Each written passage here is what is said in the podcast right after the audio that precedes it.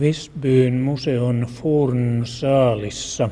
Katselemme kuvakivihallissa tässä edessämme olevaa kolme metristä kuvakiveä 400-500-luvuilta. Ja tässä kuvakiven alaosassa on kuvattuna laiva soutajineen. Joo, se on tuommoinen kanoottimainen, hyvin soukka laitos, jossa perä ja keula nousee varmaan neljän metrin, viiden metrin korkeuteen. Siinä on kymmenisen soutajaa ja erikoisuutena se, että sekä perässä että keulassa on peräsin. Muistuttaa tässä suhteessa siis egyptiläisiä laivoja.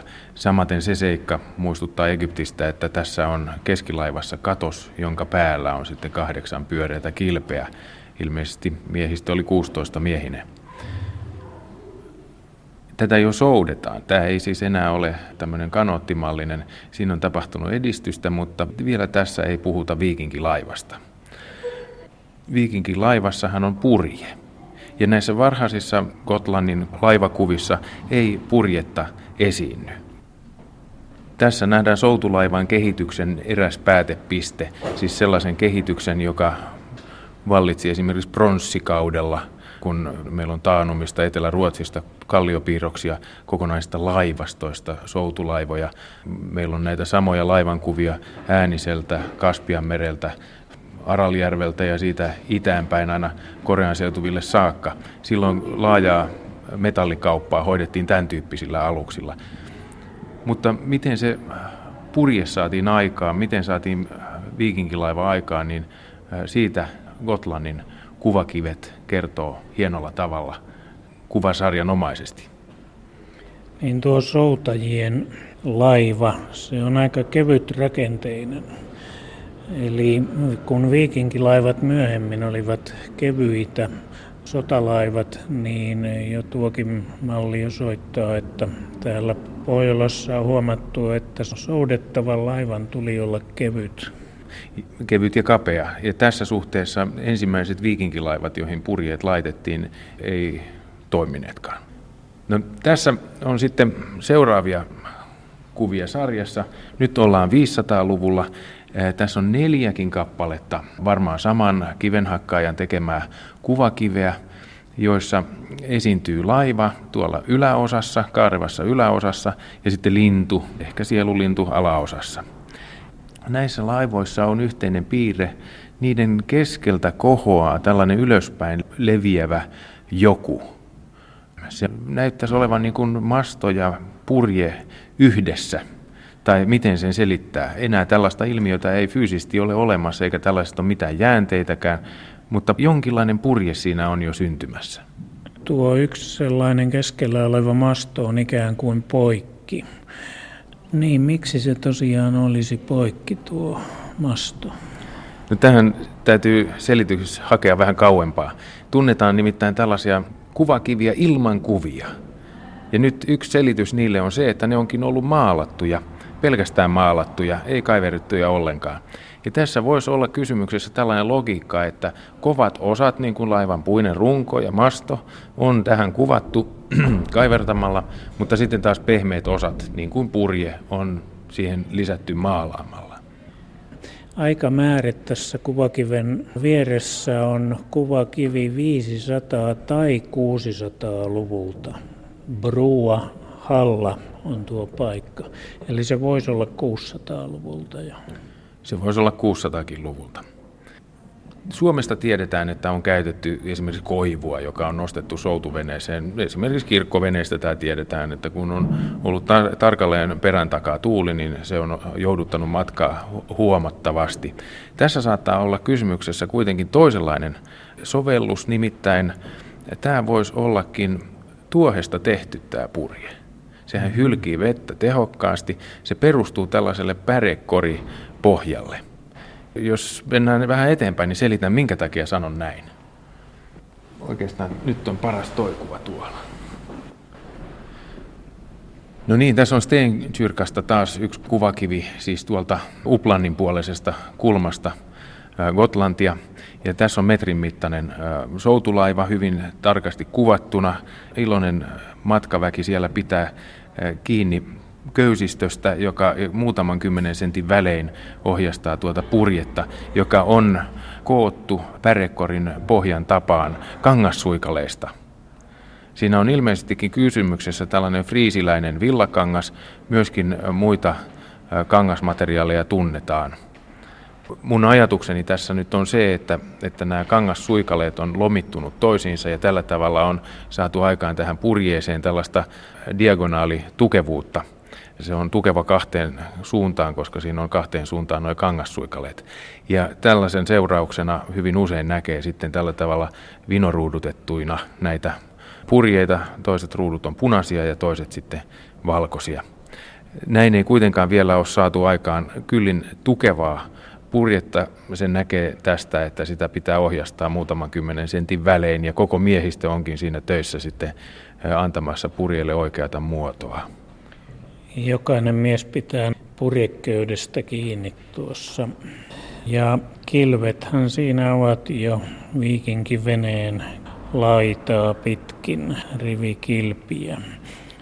Ne oli siinä kätevästi poissa tieltä ja sitten lisäksi niin ne suojas, ne muodosti tällaisen lisälaidan, suojas tyrskyiltä. Mutta siis takaisin tähän purjeeseen ja sen erikoiseen ohjastamiseen ja jos mennään eteenpäin, niin nähdään miten tämä kehittyy. Siirrytään kuvakivenäänreen, joka on Hallasta 700-800-luvuilta jommalta kummalta. Niin tuo äskeinen esimerkki oli noin vuodelta 700. Tässä nähdään yksi esimerkki siitä, millä tavalla on pyritty karsimaan näitä ohjaimia sillä tavalla, että on jätetty tämä purjeen alareuna hammaslaitaiseksi. Ja näin on selvitty neljällä köydellä. Mutta eihän me tällaisia purjeita vielä viikinkilaivan purjeeksi tunnisteta, vaan pitää taas siirtyä eteenpäin. Ja kuvakivi on taas siinä semmoinen kolmimetrinen, jossa viikinkilaiva on keskellä kuvakiveä. Joo, tämä näyttää nyt kuinka alastulevien köysien määrä saadaan laskemaan, vaikka tuo itse purjeen alareuna pidetään vaakasuorana. Eli siihen on nyt laitettu hamppuköysi ja siitä saadaan sitten ohjastettua vähemmällä köysistöllä. Lisäksi tässä on toinen erikoisuus, eli tämmöiset levitystangot, joilla saadaan purjeen alakulma. Tässä oikeassa kulmassa näkyy nämä tangot täällä. Saadaan purje pysymään levällään, vaikka se olisi epäedullisessa asemassa. Toisin sanoen nyt tässä lähdetään viikkaamaan, eli, eli luovimaan. Toista kulmaa pystytään ohjastamaan suoraan tuolta perämiehen toimesta, mutta äh, tämä toinen kulma menee niin ulos tästä aluksesta, että siinä purje menisi kaksin kerroin, ellei olisi tätä apuvartta, joka työntää sen alakulman tuonne ulos. Sprid Stong on sellaisen nimi ruotsiksi. Levitystanko.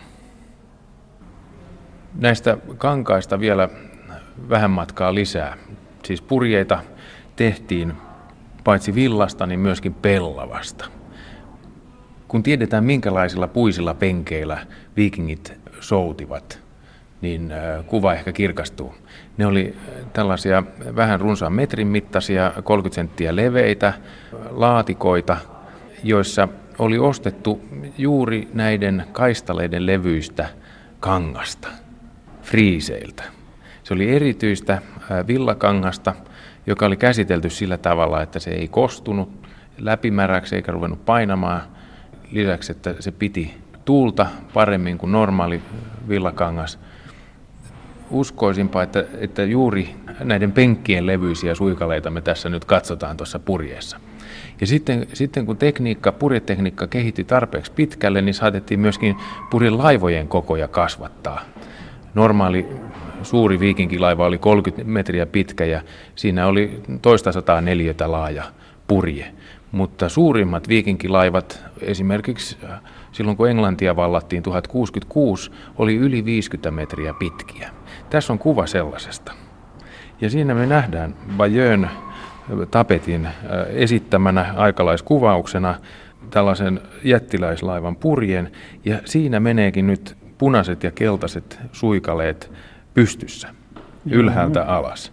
Tässä on kangaspuiden koko kasvanut huomattavasti ja sitten kangastekniikka on, on olennaisesti parempaa kuin aikaisemmin ja tässä ollaan jo täysin kehittyneen purjealuksen kanssa tekemisissä.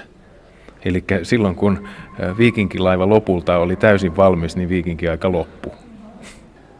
Sanoit, että villakankaasta ja pellavakankaasta oli purjeita. Mitä näistä kankaista vielä sinänsä? Tekivätkö friisiläiset itse kankaansa?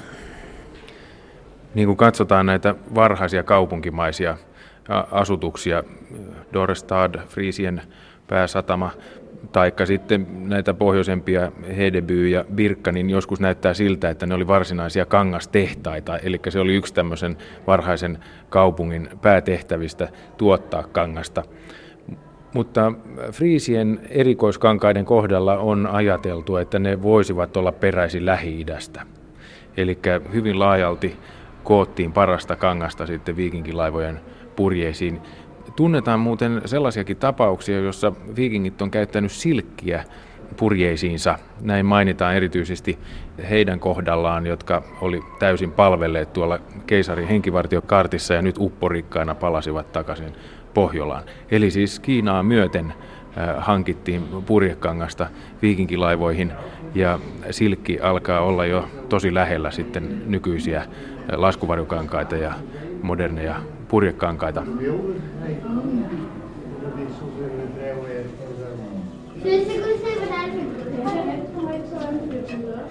Nyt olemme parhaillaan Tanskassa Roskilden viikinkilaivan museossa, sen suuressa hallissa, jossa on mustuneita viikinkilaiva hylkyjä. Niiden ympärille on rakennettu rautakaaret osoittamaan, minkä kokoisia ne ovat. Ne ovat vain osittain säilyneitä. Ja nämä löytyivät tästä Roskilden vuonosta. Ne oli siihen upotettu. Tämä on iso halli ja kaikki ne tässä ovat yhdellä silmäyksellä nähtävissä. Niin, nämä laivat ovat aika erilaisia ja eri kokoisia. Niin tässä on kaksi sotalaivaa ja sitten kolme kauppalaivaa, tai yksi näistä kolmesta taitaa olla kalastusalus itse asiassa. Pituudet vaihtelee tuollaisesta 30 metristä isohkon keskimoottoriveneen kokoon. Nämä tosiaan löydettiin tuosta parikymmentä kilometriä Tanskan vanhan pääkaupungin Roskilden pohjoispuolelta Sundista Skuldeleivin kohdalta. Näitä kaivettiin esiin sieltä veden alta jo 50-luvun lopulla, mutta kun sieltä löytyi aina vaan lisää ja lisää, niin lopulta päätettiin sitten, että kuivataan se meri siltä kohtaa, että ei tästä tule mitään tällä tavalla. Ja niin tehtiin, että tällainen viisikulmanen pato siihen tehtiin ja pumpattiin se tyhjäksi. Ja yllätys oli valtava, kun huomattiin, että kuuden laivan sijasta olikin löydetty viisi laivaa. Ensin ajateltiin, että kuusi on, on löytymässä, mutta laivat kaksi ja neljä osoittautuivatkin yhdeksi ainoaksi valtavan pitkäksi sotalaivaksi, joka tässä meidän edessä nyt on. Se on näistä valitettavasti kaikista huonoiten säilynyt, mutta kuitenkin sen hahmosta saa aivan, aivan kirkkaan selon. Jos aloitetaan tästä ykkösestä, joka nyt on tuolla toisessa päässä, suurikokoinen kauppalaiva, knarri, narisia. Siinä on keulapakka ja peräpakka ollut, eli, eli siellä on ollut niin kuin kantta jo syntymässä ja keskiosa taas on ollut ihan pohjaan myöten auki. Se on ollut syvemmällä ja siihen on siis matkatavaraa laitettu yli 30 tonnia. Tämä on ollut varsin kantava laitos voi ajatella, että sillä olisi kantanut esimerkiksi yhdeksän henkilöautoa tuolla paatilla. Ja kun sitä pystyy kuuteen Pekkaan kuljettamaan, niin siitä tulisi niin kuin puolitoista henkilöautoa kullekin eh, henkilökunnan jäsenelle. Sehän oli käytäntö, että kaikki, kaikki matkaan lähtijät on tasa-arvoisia ja jakaa sitten tasan tämän, tämän saaliin. Tällaisella paatilla pääsi kuutta solmua hiljaksiin se tarkoittaa päivässä noin sadan kilometrin päähän. Tämä on juuri se laivatyyppi, jolla esimerkiksi äh, Grönlantiin ja Islantiin mentiin Norjasta. Ja niinpä on tässäkin käynyt ilmi, että sen puu on mäntyä. Se ei siis ole tanskalainen laiva, täällä tehtiin tammesta, vaan se mitä ilmeisimmin on kotoisin tuolta Norjasta. Sitten tuolla hallin toisessa päässä on toinen kauppalaiva, rahtilaiva, Joo, se on hyvin säilynyt. Siitä on kolme neljäsosaa tallessa. Se on erittäin mielenkiintoinen tällainen Itämeren ä, tyyppi rahtilaiva. Vaan 13,5 metriä pitkä, 3,5 metriä leveä. Se on juuri sellainen laiva, josta puhutaan Gutalaagissa, jossa määritellään, että tuon kokoiset ja siitä isommat pitää huoltaa laiturissa, eikä niitä saa vetää rannalle. Tämä kulki neljän hengen miehistöllä joutusasti ja hädän tullen tätä saattoi myöskin sitten isommalla porukalla vetää, jos oli hevosia apuna, niin se meni vielä kannaksista yli ja sitten tuota, saattopa hädän tullen jopa yrittää kantaa. Suomella on tähän asiaan jotain annettavaa. Nimittäin vuonna 1977 Virolahden Lapurin salmen pohjasta löytyi viikinkilaivan hylky, joka on tammesta tehty. Se on siis mahdollisesti jopa tanskalaista tuotantoa. Mutta sillä oli sellainen erikoisuus, että kun normaalisti viikinkilaivan laudat on tuommoista kahden sentin paksuutta, joissakin tapauksissa jopa neljän sentin paksuutta, kun on jäävahvistuksia tuossa veden pinnan korkeudessa, niin tässä oltiin 11 millissä. Se oli siis ohutta tavaraa ja mahdollisesti sen takia särkynytkin. Sen painokivet oli pudonnut sen pohjan läpi ja ehkä tämä oli rikkonut sen. Mutta mikä idea on tehdä tällaista paperin kevyttä viikinkilaivaa? Se on juuri se, että idän retkellä pitää aina kantaa joesta toiseen kokonaista laivaa. Norma- tai vetää koskien sivuitse, maitse. Aivan. Ja tässä tapauksessa se oli yritetty tehdä ihan oikealla Itämeren kauppa-aluksella, kun normaalisti siinä käytettiin näitä monoksyla-kanootteja, eli haapioita, jotka oli kevyempi kantaa. No toisen ryhmän viikinkilaivoja muodostavat sitten sota- ja matkalaivat. Sellaisia ovat täältä Roskildesta löydetyt laivat, jotka on numeroitu numeroin 2 ja 5. Ne ovat sorjia, nopeita aluksia ja ovat myös rakennettu kuljettamaan tehokkaasti suurta miesjoukkoa. Ja tällaisia laivoja käytettiin viikinkiretkillä ja niitä on toki löytynyt sitten muitakin kuin nämä laivat. Niin jo Oseberg on, on vuodelta 800 ja Gokstad ilmeisesti vuodelta 850 suurin piirtein. Niin ne ovat norjalaisia laivoja. Ne on maailman parhaiten säilyneet viikinkilaivat, jotka löydettiin siitä Oslovuonon länsirannalta läheltä kaupangin muinaiskauppapaikkaa. Tämmöisistä savikummuista, haudoista. Toinen oli naisen hauta ja toinen oli miehen hauta.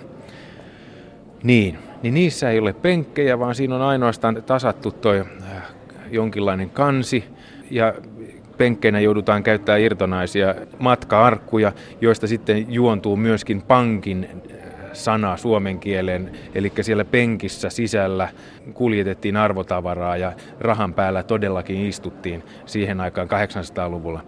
Näissä laivoissa on muodostettu soutupenkit, rakennetta on, on nostettu sieltä lattian läpi niin, että on saatu suurempi tukevuus, kolmiulotteisempi rakenne.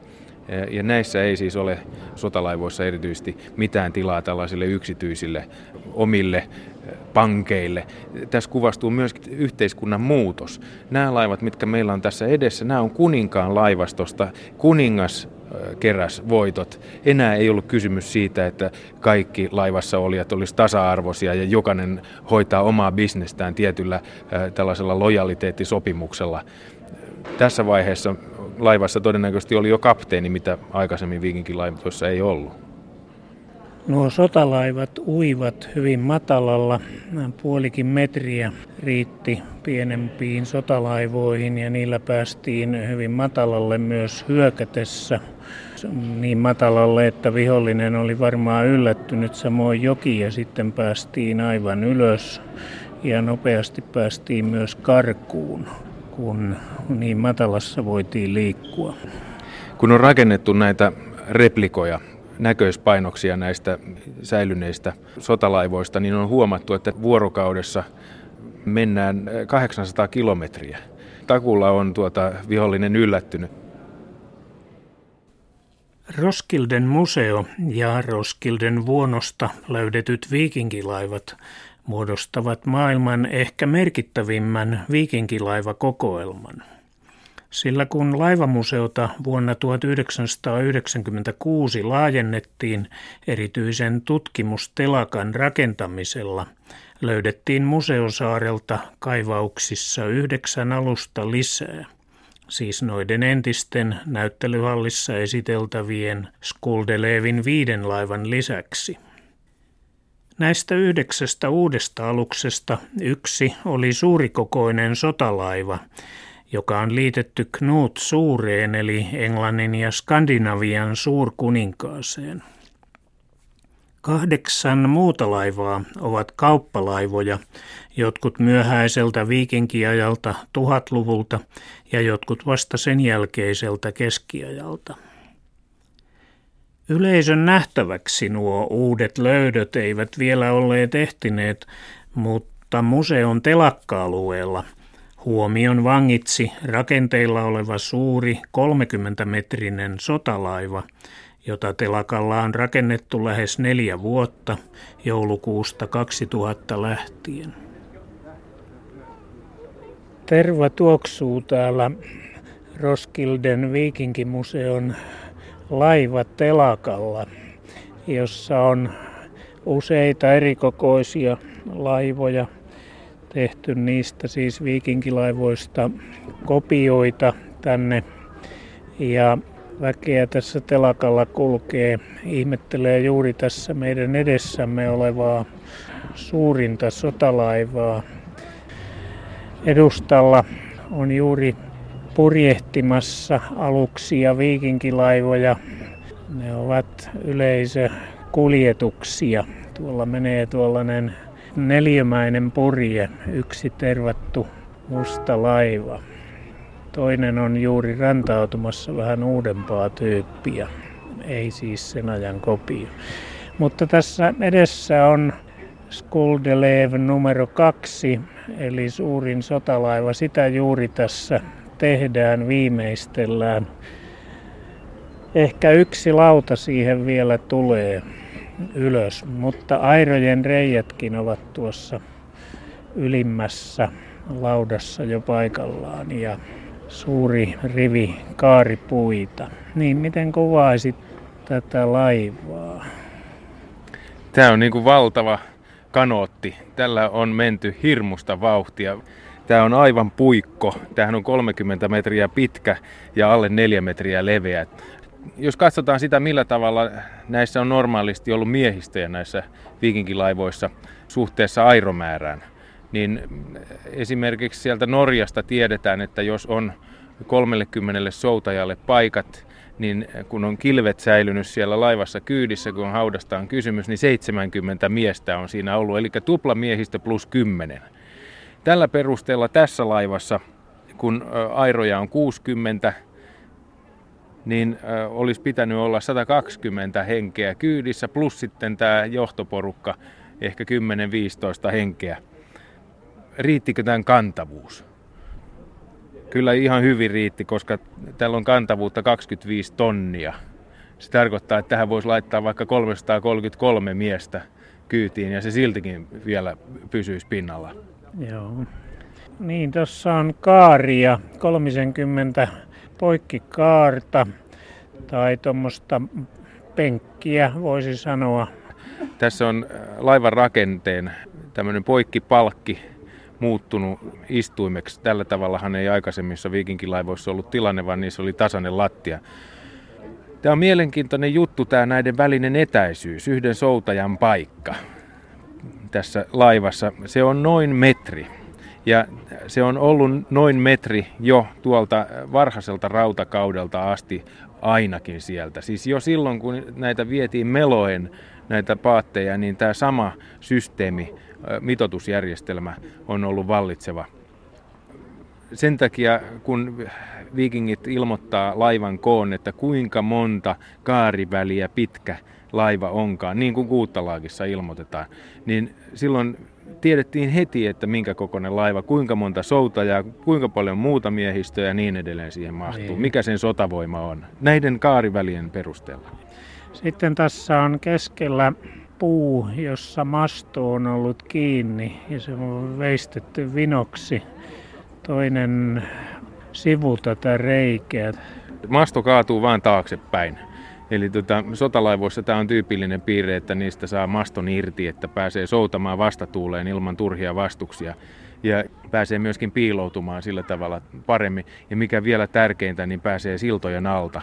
Eurooppaanhan rakennettiin jokisuistoihin siltoja, esimerkiksi sen virtaan, juuri sitä varten, että saataisiin pysäytettyä viikingit, mutta viikingit kaato mastonsa ja sujahti sieltä alta vaan ja nauro päälle. Tästähän on yksi mielenkiintoinen taistelukuvaus Lontoosta vuodelta 2014, kun, kun siellä oli Olavi Pyhä nuorena miesnä taistelemassa. Ja viikinkien sotatoimia haittasi sitten se, että siinä oli London Bridge täysin varustettuna uljas puusilta, joka sulki viikinkien etenemisen pitkin Thamesvirtaa. Olavi ratkaisi tilanteen sillä tavalla, että hän rakensi katon näihin omiin pitkiin sotalaivoihinsa ja sitten souti niin lähelle, että päästiin heittämään köydet sillan jalkatolppien ympäri ja sitten hän komensi miehistön soutamaan täyttä kyytiä alavirtaan, jolloin puolustavat kertyi juuri siihen pisteeseen, mistä sitä tukea heikennettiin, vedettiin nurin ja, ja niin kävi, että kaikkien niiden heittokivien ja muiden varustusten paino sorrutti sen sillan siitä pisteestä ja niin viikingit pääsi läpi taas siitäkin kohtaa. Joo, se tästä maston kaatamisesta. Niin. No sitten katsotaan tuota laitaa. Niin se on tuollainen runsaat kaksi senttiä, kaksi ja puoli senttiä paksua tuo lauta. Se on tuuman paksu, joo. Joo, ja sitten kun puhutaan näistä rautanauloista, niin se on kai hieman väärä sana tuo rautanaula, jolla laudat on limittäin tuohon laitettu kiinni ja penkit kiinni. Tuolla keulassa näkyy se tilanne paremmin. Tässä on tällainen tilanne, että kun laittaa kaksi lautaa limittäin päällekkäin ja sitten siitä lyödään rautanaula, tuommoinen tuumanlevyinen kanta siinä on ulkopuolelta lyödään sisäpuolelle, niin siihen laitetaan tämmöinen vastalevy ja, ja se naula lyödään littanaa siihen vastalevyä vasten. Ja Siitä tuleekin niitti, Siitä tulee naula. niitti, aivan. Ja, ja tuota, tällä tavalla niitaten viikingit siis kokos nämä laivansa hyvin erikoisella tavalla, nimittäin nämä laidat rakennettiin ilman näitä kaaria ensin. Tämä saattaa olla muistuma siltä ajalta, kun näitä laivoja tehtiin, suuria soutulaivoja tehtiin nahkasta. Ja tässä ikään kuin tehdään nyt näistä laudoista ensin se nahkainen vuota, joka sitten venytetään näiden, näiden poikki, pingotetaan. pingotetaan poikkirakenteiden muotoon. Laudoissa, jotka ovat siis limittäin, niin siinä nämä niitit on tuommoisen 15 sentin välein, eli lujaa tekoa. Juu, ja kuitenkin joustava. Sinne väliin laitetaan nimittäin laakeriksi jotain eläimen karvaa ja tervaa. Esimerkiksi tässä äh, Suomesta Virolahdelta löydetyssä viikinkilaivassa, niin siellä oli lehmän karvaa tuossa välissä. Joo. Öm, näistä niiteistä tulee se mieleen tietysti, että nehän jää jäljelle, kun tehdään laivapolttohautaus. Ja Suomestakin näitä niittejä sitten on löydetty. Sutton Hoossa, vaikka siellä ei poltettukaan sitä laivaa, vaan maa, maan pH oli sellainen, että nämä laudat häipy siitä, niin nämä niitit jäi kauniisti järjestykseen siihen, siihen omille paikoilleen. Ja niiden niittien perusteella on pystytty piirtämään takaisin se laiva, josta siis yhtään puuosaa ei ollut jäljellä.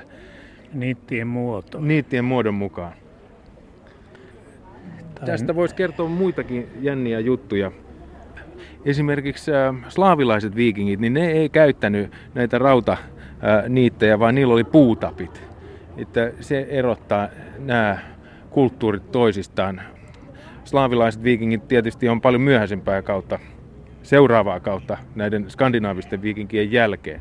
Joo. Mut jos tästä, tästä roiskelaudasta vielä puhutaan muutama sana sitten, mikä tässä on nyt ylimpänä, mutta vielä, vielä tulee seuraavakin tämän päälle. Ja tässä siis on nämä airoreijät. Tämä on ollut viikinkilaivan ongelmakohta. Sen takia, että kun lähdetään liikkeelle ihan puhtaasta soutulaivasta, joka on kapea ja pitkä, ja sitten laitetaan siihen purje, joka kallistaa tällaista kapeata puikulaa, niin siinä varalaidat on todella tarpeen. Esimerkiksi tässä Osebergin laivassahan kävi sillä tavalla, että kun se, se vuoden 800 mallinen loistolaiva rakennettiin uudestaan ja nostettiin purjeet ylös, niin se upposi kuin lautanen. Juuri sen takia, että siinä on aivan liian matalat nämä, nämä sivulaidat. Ja tämä onkin tyypillistä sitten myöhemmälle kehitykselle, että tähän tulee useampia ja useampia näitä sivulaitoja. Ja siihen liittyy äh, tämä aeronaukon muoto. Tämä on tämmöinen pyöreä, mutta siinä on sitten yksi nenä tässä yläkulmassa. Tämä tarkoittaa sitä, että airon reijät on tarvittaessa saatettu sulkea. Tähän tulee semmoinen sulkulaite. Levy päälle. Niin, joka, joka voidaan sitten kiertää syrjään, ja kun, kun soudetaan roiskelaita tulee sitten tiiviimmäksi ja, ja tota, näin päästään paremmin. Ja sitten tähän tulee vielä siihen seuraavaan lautaan kiinni semmoinen telinelauta, johon laitetaan kilvet. Ja Joo. kilvet laitetaan sillä tavalla lomittain, että kun laiva kulkee eteenpäin, niin vesi ei pääse sisään. Ne on kuin kalan suomut siinä reunaa pitkin. Ne on sillä tavalla, että tuosta soutaminen on mahdollista, kilven keskikohta on sen verran ylempänä täällä näin, ja sitten ne ne lomittuu toisiinsa ne kilvet siten, että vesi ei pääse niistä, niiden välistä helposti sisään. Jossakin kuvauksessa on, että ne on vuorotellen eri värisiä nämä kilvet. Joo, esimerkiksi nyt näissä norjalaisissa laivoissa on ollut tällainen tilanne, että keltaista, keltaista ja punasta, kun se oli se toinen väri.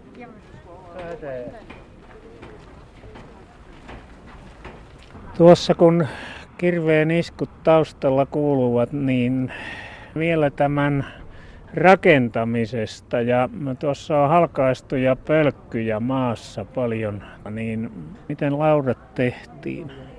Sahaa ei viikinkilaivan teossa käytetä ja siihen on hyvin perustellut syyt. Lautaa kun tehdään viikinkilaivaan, niin halutaan, että siinä kulkee syyt päästä toiseen yhtäjaksoisesti ehjänä ja tämmöinen saadaan aikaiseksi sillä, että nämä lohkastaan kiiloilla, nämä tammitukit. Jos on tuommoinen 80 senttiä halkasijaltaan tammitukki, niin siitä saa semmoista 25-30 senttistä lautaa. Tässä on vähän, vähän kapeampaa tässä irlantilaisessa jättiläisveneessä. Viikinkilaivan lohkomalla tehdyt laudat on mahdollisia ainoastaan kosteasta puusta, tuoreesta puusta lohkomalla. Jos puumateriaali pääsee kuivumaan, niin se ei enää onnistu. Ja tässä suhteessa viikinkilaivan äh, materiaali poikkeaa olennaisesti nykyisistä lautaveneistä, jotka tehdään kuivasta puusta. Ja tuota, tämmöinen lohkomalla tehty lauta on aivan toista tavaraa kuin sahalla tehty lauta. Se on tasalaatusta ja se on vettä pitävämpää ja lisäksi se on tavattoman sitkeätä ja joustavaa. Kun se syitä pitki halkia itsestään, niin silloin se tulee lujaa. Joo, ja tällä tavalla näistä saatiin mahdollisimman keveitä, mahdollisimman joustavia ja mahdollisimman kestäviä. Nämähän taipuilee, tuommoisen 15 senttiä voi keula olla välillä toiseen suuntaan, siis sivulle päin kallellaan, kun perä on taas toiseen suuntaan. Nämä tosiaan on semmoisia merihevosia, että nämä, nämä laukkaa aalloilla. Ja se on hämmentävä kokemus, kun tämä käyttäytyy niin toisella tavalla kuin, kuin tota, tavallinen tämmöinen kökkövene, niin kuin modernilla teknologialla saa aikaan. Niin tämän pituus on 30 metriä, jota tässä nyt on voineet ihmiset ihailla ja syyskuun alkuun mennessä tämä valmistuu, mutta paljon suurempiakin siis oli. Joo, tämä ei vielä ole lähelläkään maksimikokoa. Kuuluisa on Ormen Lange, Olavi Trygvenpojan pitkä käärme, josta kerrotaan, että se olisi ollut peräti 55 metriä pitkä. No se vähän herättää epäilyksiä kyllä. Tämähän on 30-penkkinen tämä tässä meidän edessä oleva kaunotar. Ja tässä Ormen langessa ei ollut kuin neljä penkkiä enemmän. Se oli 34-penkkinen. Vielä isompi ilmeisestikin on ollut Harald Hirmusen 35-penkkinen suuri lohikäärme niminen alus. Ja kun Englantia lähdettiin valtaamaan, niin Miehiä oli paljon ja laivastot suuria. On olemassa myös aikalaistodistus tuollaisesta tanskalaislaivastosta, joka vuonna 1013 lähti Tanskasta valloittamaan Englantia kuningas Sven Kaksiparran laivasto. Sen on kirjoittanut Flanderin Saint Omerin luostarin munkki ja hän kirjoitti sen parikymmentä vuotta myöhemmin. Ja näin ylevä teksti on syntynyt kuvaamaan tuota tanskalaisten laivastoa. Kun he vihdoin olivat koolla, he nousivat tornein varustettuihin laivoihinsa, joiden malmilla kaunistetuissa keuloissa katsojat voivat erottaa yksittäiset sotajoukkojen johdattajat toisistaan. Sillä tuolla voi keuloissa nähdä kullasta valettuja leijonia ja tuolla ylhäällä mastojen huipuissa lintuja, jotka kääntyessään ilmaisivat, mistä tuulet puhalsivat tai kirjavia lohikäärmeitä, jotka uhkaavina syöksivät tulta sieraimistaan. Tuolla nähtiin jyhkeästä kullasta tai hopeasta tehtyjä ihmisiä, jotka kimaltelivat punertavassa loistossaan, tavallaan elävien ihmisten kaltaisina. Ja toisaalla nähtiin sonneja, jotka kurottivat kaulaansa ja ojentelivat jalkojaan, niin, että näytti kuin ne olisivat olleet eläviä ja mylvineet ja juosseet. Tuolla voitiin myös nähdä pronssista valettuja delfiinejä ja samasta metallista tehtyjä kentaureja, jotka saivat näkijänsä muistamaan vanhusten satumaisia tarinoita. Niin, voisin sitä paitsi mainita sinulle monia muita samalla tavoin valmistettuja laivanmerkkejä, jolleivät niihin valettujen hirviöiden nimet olisi minulle tuntemattomia.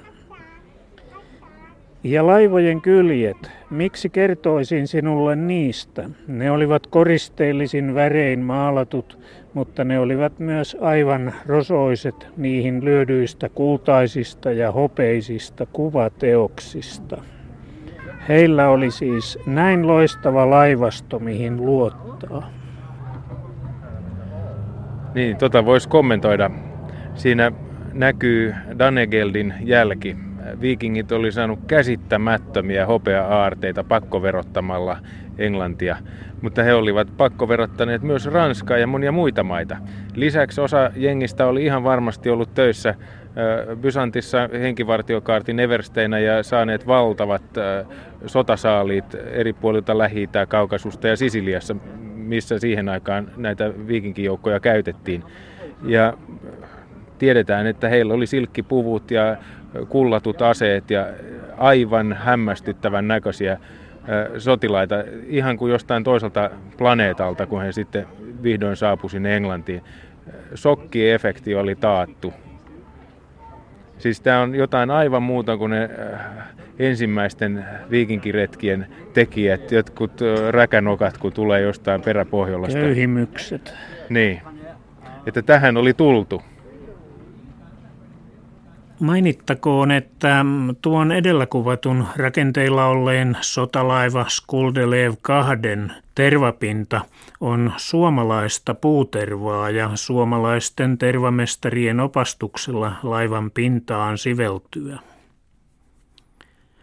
Sotalaivan vesille lasku tapahtui Roskilden viikinkilaiva telakalla runsas kuukausi sitten neljäntenä päivänä syyskuuta. Vesille laskua kunnioitti läsnäolollaan myös hänen majesteettinsa Tanskan kuningatar Margaretta. Mutta loppuun sopinee vielä viikinkiaikainen laivan käyttöä koskeva ohje. Norjalainen kuningas neuvoi poikaansa seuraavasti – Tee laivasi kauniiksi katsella. Silloin kelvolliset miehet tulevat luoksesi ja laiva saa hyvän miehistön. Valmista laivasi lähtöön, kun kesä saapuu. Purjehdi kesän parhaana aikana. Pidä köysistö aina sellaisessa kunnossa, että siihen voi luottaa. Äläkä purjehdi enää syksyn tullen – jos suinkin voit jäädä maihin.